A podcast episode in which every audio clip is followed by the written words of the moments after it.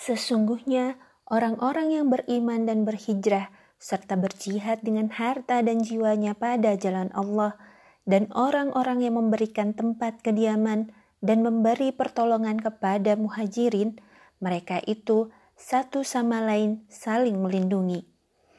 Quran Surah Al-Anfal ayat 72 Pedang telah menggantung di pinggang, busur menempel di punggung, tangan kanan menggenggam tongkat, tangan kiri memegang anak panah. Dia berjalan melawan terik matahari. Tubuhnya tegap, langkahnya berderap, menambah kesan gagah dan berwibawa pada dirinya. Dialah Umar bin Al-Khattab. Dia hendak bertawaf di Ka'bah sebelum pergi hijrah orang-orang musyrik Quraisy sedang berkumpul di sekitar Ka'bah. Melihat Umar dengan anak panah dan tongkat di tangannya, mereka merasa gentar. Tak ada yang berani bertanya, apalagi menghalanginya.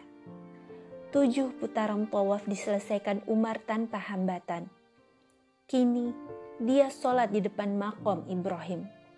Orang-orang musyrik Quraisy masih memandangi Umar dengan pandangan siaga Wahai orang-orang Quraisy, siapa yang ingin ibunya merana, anaknya menjadi yatim, dan istrinya menjadi janda, maka besok setelah fajar, temuilah aku di belakang jurang itu.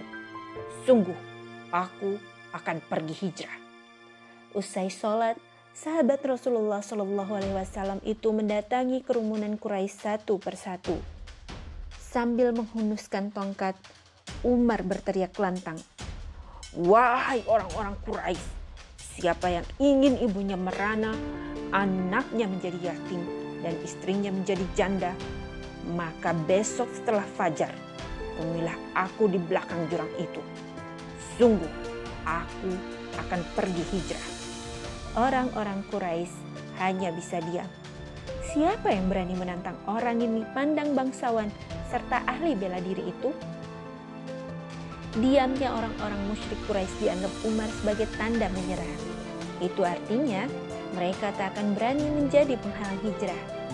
Umar melangkah pergi, meninggalkan orang-orang itu dalam kebisuan. Umar memang berbeda, yang lain berhijrah sembunyi-sembunyi pada tengah malam. Sesuai dengan perintah Rasulullah Shallallahu Alaihi Wasallam, Umar justru berhijrah terang-terangan pada pagi hari Umar tidak bermaksud melanggar perintah Rasulullah Shallallahu Alaihi Wasallam.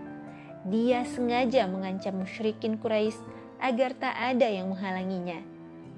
Kemudian Umar menemui Ayyashi bin Abi Rabi'ah dan Hisham bin Al-As untuk menyusun siasat. Besok kita bertemu di At-Tanadib. Jika salah satu dari kita tidak datang, artinya dia tertahan. Jangan menunggu. Bagi yang berhasil sampai At-Tanamlib, lanjutkan perjalanan ke Yathrib. Ujar salah seorang di antara mereka. Setuju, semoga Allah menolong kita. Ujar yang lain. Amin. Pagi telah tiba. Sesuai kesepakatan, Umar bin Al-Khattab dan Ayasi bin Abi Rabi'ah telah tiba di At-Tanamlib.